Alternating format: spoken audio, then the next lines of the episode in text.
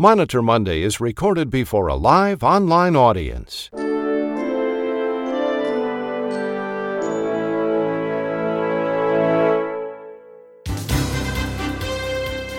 This is Monitor Monday for February 28, 2022. Here's today's rundown. There's a decision concerning the long running class action suit Barrows versus Becerra. RAC Monitor attorney and physician Dr. John K. Hall will report our lead story. Also, we'll hear the latest legal jolt to the No Surprises Act. Monitor Monday legislative analyst Matthew Albright has details. And we'll hear from Dr. Ronald Hirsch, healthcare attorney David Glazer, and senior healthcare consultant Tiffany Ferguson. Now, here's the publisher of RAC Monitor and the host of Monitor Monday, Chuck Buck. Good morning, everybody, and welcome to Monitor Monday. We have a great deal of news to report, and we begin this morning, as we always do, with Dr. Ronald Hirsch, Dr. Hirsch is making his Monday rounds here on Monitor Monday. Monday Rounds is sponsored by R1 Physician Advisory Solutions. Here now making his Monday rounds is Dr. Ronald Hirsch. Well, good morning, all. Let me start with a follow up to something I reported last week. I noted that in New York City, the retired municipal workers are upset because they're being forced into a Medicare Advantage plan. Well, it turns out what the city did was form its own Medicare Advantage plan specifically for these workers. They had to design it as an MA plan to get all the regulatory protections that MA plans get. As a result, unlike most MA plans, the enrollees can go out of network and still get their care covered. I continue to think things would be much easier if this country had a single payer with one set of rules. Oh, wait, did I say that out loud? I'm sorry. Um, next, I want to call out Blue Shield Blue Cross of South Dakota for a blatant lie. They sent out an email last week that stated that the No Surprises Act requires all providers to review their provider directory listing once every 90 days to ensure its accuracy. Then 45 minutes later, they recalled that email, noting that their system does not currently allow providers to log in and review their data. But they lied. There is no such provision for providers to check the directory. The law requires the health plans to check the accuracy of their provider directory every 90 days and places no obligation on the providers to do anything. When will insurance companies stop making things up? Next, last week, a listener asked why it's called RAC Monitor if we rarely discuss the RACs and audits in general. And it's true, the topics we cover have evolved over time. The RACs are still out there auditing, but at least for me, I rarely hear a complaint about their activities. They seem to be auditing, auditing away, but not with the gusto and blatant disregard for rules that they did in the past. In fact, they have not asked CMS for permission to audit a new issue for several months. Likewise, the COVID 19 pandemic did stop or slow all audit activity down considerably by all the agencies, so there's a paucity of topics to discuss. Now, that said, we want to hear about what audit travesties you're seeing and what's frustrating you. Email us, send me a tweet, Type it in the question section. We want to talk about what you want to hear about. Finally, one thing we don't talk about here is healthcare received by our veterans in the VA system. As we know, most v- veterans do go to the VA, which, by the way, is a perfect example of single payer healthcare. And questions are often raised about the quality of care provided to veterans at VA facilities. Well, a study released last week attempted to answer that question. The researchers looked at medical care received by veterans who had emergency medical conditions and were taken to either a VA or a non VA hospital. And the results showed that those taken to the VA had a 46% lower risk of mortality over the next 28 days. Of course, there are many confounding factors to a study like this, but it's certainly reassuring to know that our veterans are getting excellent medical care. Thanks, Chuck. Thank you, Dr. Hirsch. That was the Vice President of R1 RCM, Ronald Hirsch, MD. Dr. Hirsch is making his Monday rounds here on Monitor Monday. Here now with a Monitor Monday Risky Business Report is healthcare attorney David Glazer. David, as I say every Monday morning at about the same time, what could be risky today? Well, Chuck, I'm going to cover a pair of topics this week.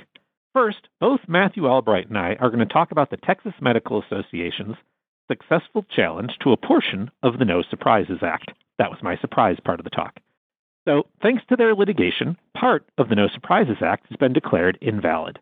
Matthew is going to talk about the small but important part of the law that was reversed, but I'm going to focus on what did not happen. That case will make no changes to the obligations for most of the healthcare industry to provide a good faith estimate to any patient who schedules a service three or more business days in advance if the patient does not plan to use their insurance to pay for the claim. In other words, if a patient is uninsured or choosing not to use their insurance and scheduling something three or more days in advance, they need to get the good faith estimate, and the court decision will not change that. And that applies whether you're in a clinic, a skilled nursing facility, a physical therapy operation, pretty much you name it, if it requires a healthcare license. Similarly, the requirement to give patients a disclosure explaining their rights under the NSA remains unchanged. I do want to note that one helpful fact is also unchanged. The government has still not issued civil monetary penalties for the law. Right now, there's really only one significant consequence for failing to comply with the No Surprises Act. A patient who's not using their insurance to pay for their services can challenge the bill if you either fail to provide them with a good faith estimate or if the estimate is more than $400 too low. Now, when the civil monetary penalties are issued, this will change. But in the meantime, following, failing to follow the law is not likely to result in serious consequences. My second topic is I want to address a question from longtime listener Vera. She's expressing frustration about getting information about UPIC audits. When she contacts her Medicare administrative contractor, Noridian, to ask about a UPIC audit, she receives the reply, No news is good news, and she asks, What can we do about these UPIC audits? Well, this is a good question. Now, some of you know I'm about to go into battle with Covent Bridge because they have failed to apply the two midnight rule while auditing some of my clients. As we've discussed in the past, they claim that patients who only need an outpatient level of hospital care for more than two midnights are not eligible to be an inpatient. And that, of course, is completely wrong because if you need hospital care, whether you need inpatient or outpatient is wrong. Now, the good news is that several of my clients who are being audited by Covent Bridge on this very topic received letters closing the audit with no findings. My hunch is that they may finally be learning their lesson and actually preparing to apply the two midnight rule. However, it hasn't withdrawn the negative findings it issued prior to this uh, realization. Now, I'm going to be reaching out to CMS in the hopes my client won't need to go through the appeal process to right this wrong. Now, back to, uh, to Vera's question. UPICs are a somewhat strange critter. They have the ability to audit organizations, but they don't actually issue the overpayment letter. They complete their audit and send the results to the MAC. Now, I'm not surprised the MAC doesn't know what's happening with a UPIC audit. They're totally different companies. Until the UPIC find, forwards its findings, the MAC isn't in the loop. While that disconnect might be frustrating, I actually think it's a good thing.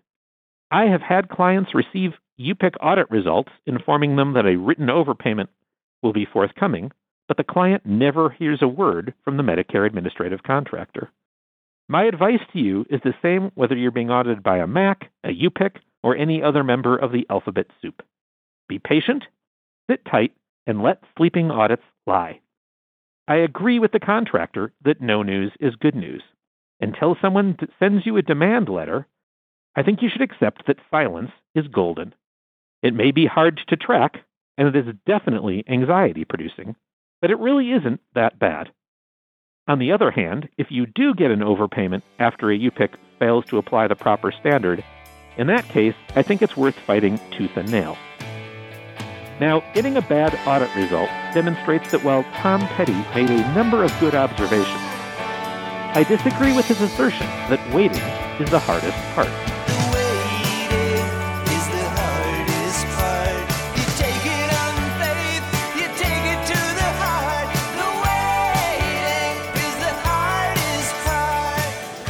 The hardest part is really getting bad audit results. The waiting is far, far better than getting the bad news.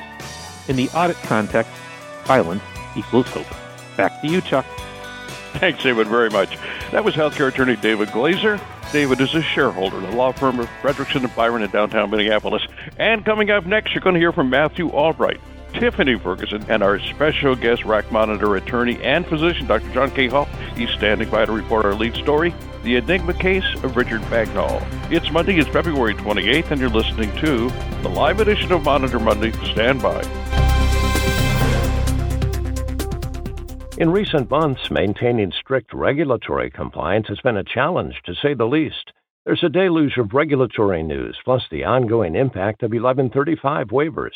Now, more than ever, you need to make sure that everyone on your team, including those who work remotely, is following the same guidance and moving in the same direction. A subscription to RAC Monitor Compliance Webcasts is your port in the storm.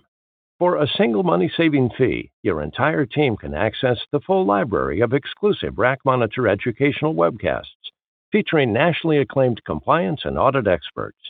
Here's the best part you can get a complimentary three day trial by visiting the portal page at Rack University. Here now with the very latest news on the social determinants of health is senior healthcare consultant Tiffany Ferguson. Tiffany also has the Monitor Monday listener survey. Good morning, Tiffany. Good morning, all, and thank you, Chuck. Prior to COVID, employees were traveling to the office, and there was time to decompress from the day and put in some separation from work and home. Well, we know life is more of a work life balance then, and now we are in full swing work life integration. As part of my work, I spent the last two years providing case management to frontline healthcare workers, many of them minority women earning minimum wage. They were working at home, and I saw firsthand as they tried to maintain their job while homeschooling their children and provide for their families. COVID would run through their house as a firestorm as they had to grieve, battle their own illnesses, and still turn on the computer and show up for work to guarantee a paycheck. Some had offices on ironing boards, and often they were located in their bedrooms because the, that was the only private space in their home. This month, the Northeast Business Group on Health published a guide for employers on how to review and evaluate workplace social determinants of health. They reported that lower income employees experienced disparities in health, including higher rates of morbidity, mortality, and health conditions that stem from great exposure to physician and social hazards in the workplace and a higher risk for chronic illness. We also know that lower income employees tend to have more concerns with out of pocket medical costs, resulting in delayed care for treatment of medical conditions or preventative health. According to the Commonwealth Fund, 24% of covered employees are considered underinsured. What we see is that lower income employees tend to use their health care system similar to those that without health insurance, seeking services only when it's an emergency and signing up for high deductible catastrophic plans so less money is deducted from their paychecks. Many healthcare employers are at partial or full risk arrangements for their employee health plans and have included many programs under employee assistance programs to help lower the cost of care for their employees. This includes mental health services, marketing for preventative care, gym memberships, case management, and health coaching, to name a few. These programs can provide employees with access to services to address their individual needs and provide additional supportive care. However, are employees really willing to address the social determinants that impact those that delay care and may be unlikely to participate in these programs. It may be time to consider the factors that impact lower wage workers, which this report highlights the most, like providing a level, livable wage, access to affordable housing, nutritious food, child care, and transportation. Imagine the employee satisfaction ratings and employee retention if your employees helped address employers helped address the social determinants impacting so many frontline workers many who were considered essential during COVID.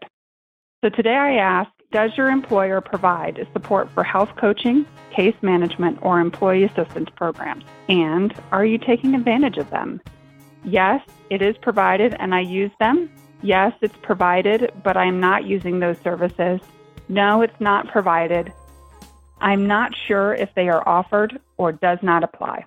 Back to you, Chuck. Thanks, Tiffany, very much. That was Senior Healthcare Consultant Tiffany Ferguson. Tiffany is the Chief Executive Officer for Phoenix Medical Management. And as Tiffany said, we're going to have the results of the Monitor Monday listener survey later in this broadcast. Up next, Matthew Albright with a Monitor Monday legislative update. The Legislative Update with Matthew Albright is sponsored by Zelis, a market leading provider focused electronic healthcare payments technology company. Zelis delivers faster, simpler, more reliable, cost effective payments backed by award winning client service to medical and dental providers nationwide. Here now is Matthew Albright. Chuck, as David Glazer mentioned, a significant decision out of a U.S. District Court last week will significantly change a specific aspect of the No Surprises Act implementation. The court found in favor of the Texas Medical Association with a summary judgment that vacated, really repealed, some of the sections of the No Surprises Act Part 2 regulation. Those regulations dealt with the arbitration or independent dispute resolution process that the No Surprises Act sets up for providers to use if they are unhappy with a health plan's reimbursement for certain out of network claims. The court's decisions hands healthcare providers a win when it comes to that arbitration process because under the court's ruling, the arbitrator now has to consider five different factors instead of just one when deciding what the proper reimbursement should be. In essence, under this ruling, providers will be in a better position to argue to an arbitrator that their reimbursement should be higher than a plan's in network rate. So let's break down the court's ruling. First, as David clarified, court's decision does not affect patients or consumers at all. This decision is really just about how much payers should reimburse hospitals and other providers for certain out of network claims. The court's decision does not weaken any of the consumer protections against balance billing in emergency and non voluntary situations.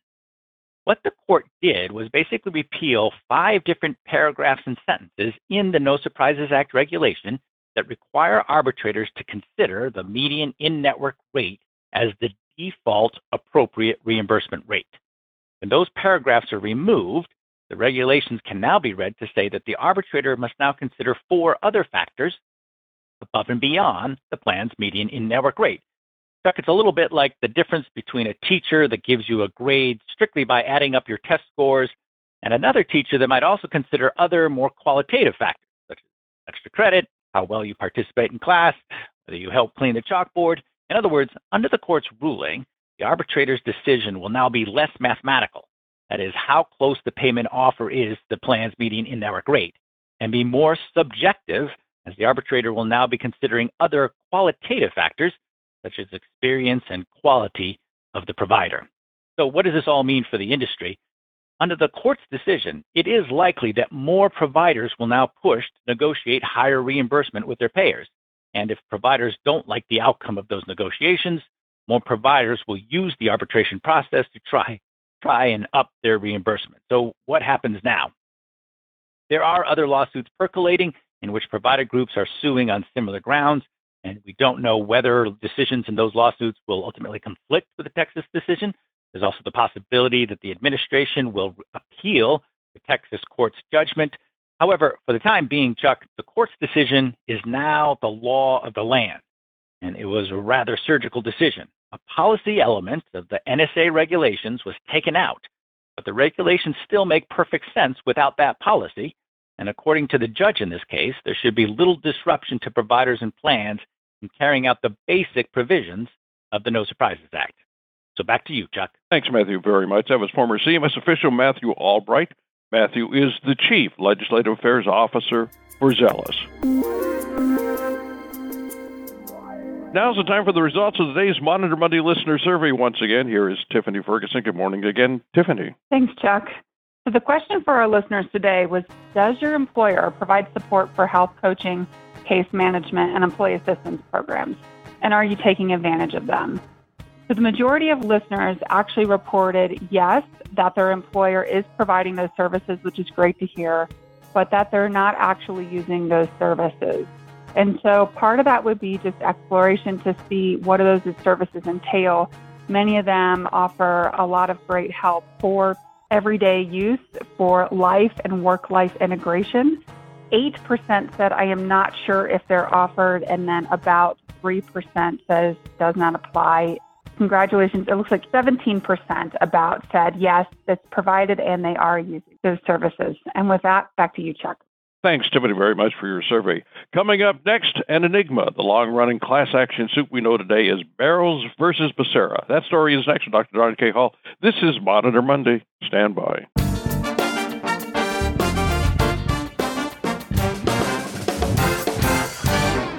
Compliant Medicare payment depends on understanding which spinal procedure has been performed and whether or not that procedure is on the Medicare inpatient only list. But making the correct decision can be difficult. Fortunately, an exclusive RAC Monitor webcast will help to reinforce your ability to know which spinal procedure has been performed and whether it should be categorized as inpatient or outpatient. Register now to attend Spinal Procedures Know what's on the 2022 IPO list.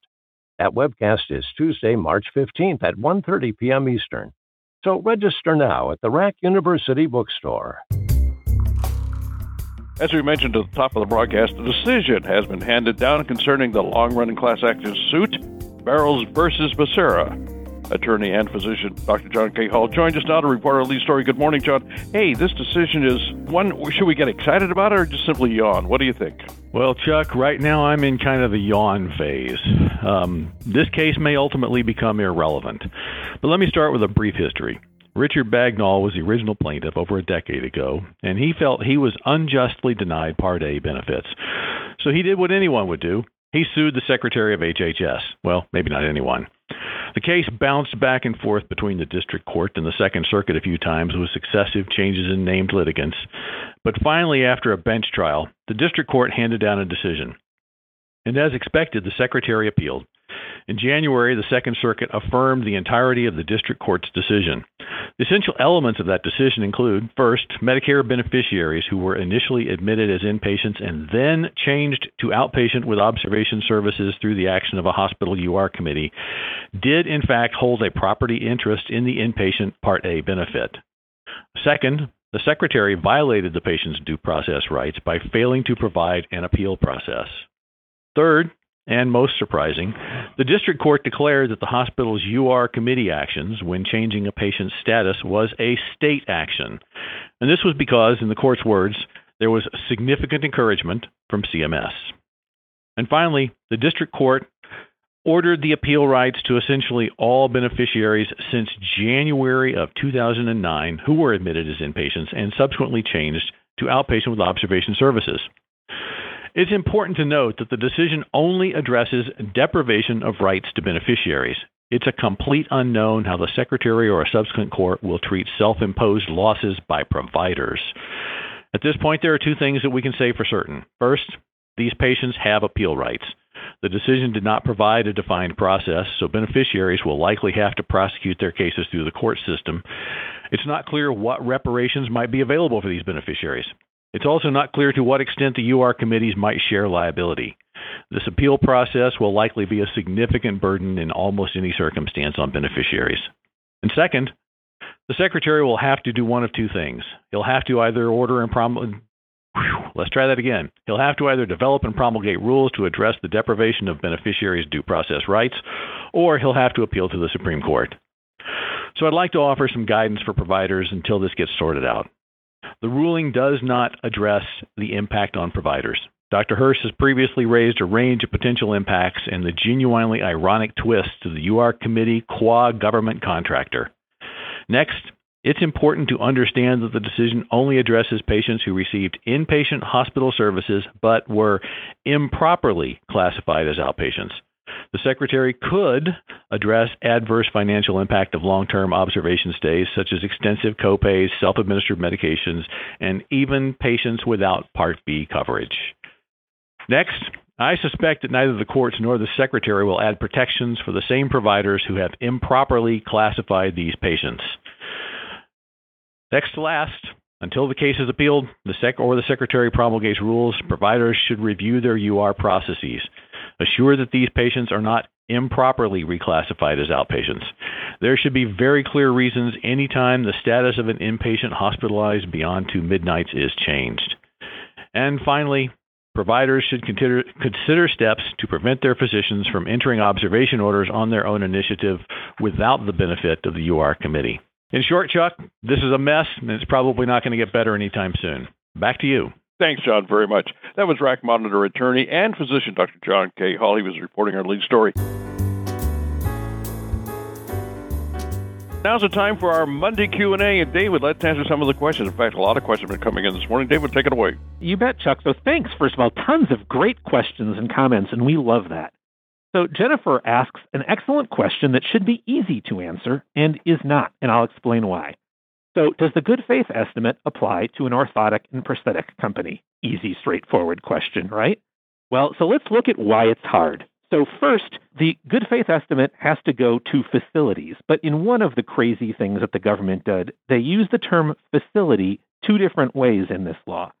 So, for portions of the uh, regulation, facility is limited to hospitals, ambulatory surgical centers, freestanding EDs, and also um, air ambulance.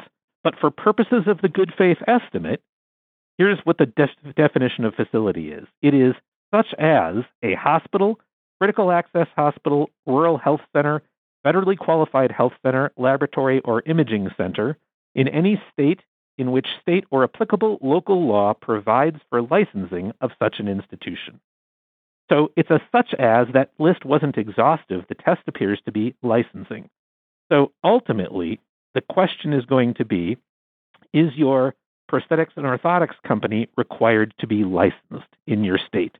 I think in most states the answer to that is no. And if no, then I would say the good faith estimate is not required. Boy, this is really crummy drafting. And I will just remind folks there is a webinar in the store on the uh, No Surprises Act. If you're trying to figure this stuff out, go check it out. All right, Ron, a question for you. So Adam wants is commenting, questioning. So cataract audits are coming in heavy. This requires us to track down external conservative treatment records. Due to the limited percentage of audits, the facility is hesitant to require all documentation up front and send the documents out. What's the best practice for addressing this? First, I think what Adam was saying is sending that requesting the documentation up front would force doctors to go someplace that doesn't require the documentation. They'd lose the business. Um, so my answer is um, you really need to get documentation for everything that happens in your facility to ensure medical necessity. Remember, that's a condition of participation under the utilization review to review physician services and make sure that they are medically necessary. It's really not that hard to work with the office staff at the doctor's office to say that when you're scheduling a cataract, just push a couple buttons and send us all the office notes so we have it for the hospital record. Your other option is to wait and when you get audit requests, make sure they get reviewed to see what's being audited. And if it's a cataract, call the office and get the records before you send them to the auditor.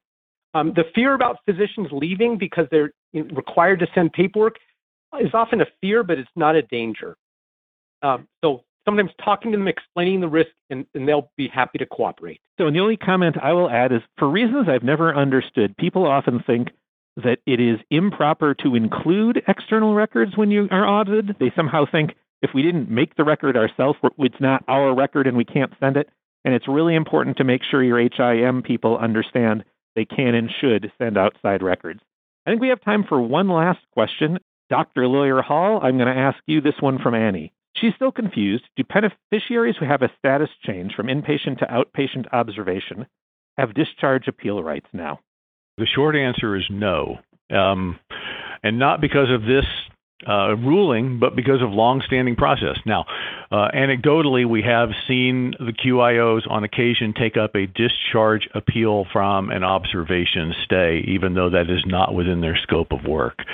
But in general, anybody who is an outpatient in a bed or an outpatient with observation services does not have discharge appeal rights. Thank you so much, Dr. Hall. Chuck, I turn it back to you. Thanks, David Glazer, very, very much. And that's going to be a wrap for our live edition of Monitor Monday. And we thank you so very much for being with us today. And special thanks to our outstanding panelists, Matthew Albright, Tiffany Ferguson, David Glazer, whom you just heard, Dr. Ronald Hirsch, and healthcare attorney and physician Dr. John K. Hall. He reported our lead story.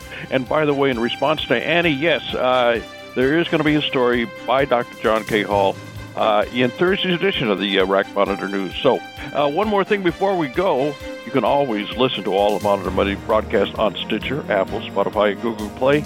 And when you do rate us, send us a review. Until next Monday, I'm Chuck Buck reporting for Monitor Monday and RAC Monitor. Have a great week, everybody. Monitor Monday is a presentation of RAC Monitor.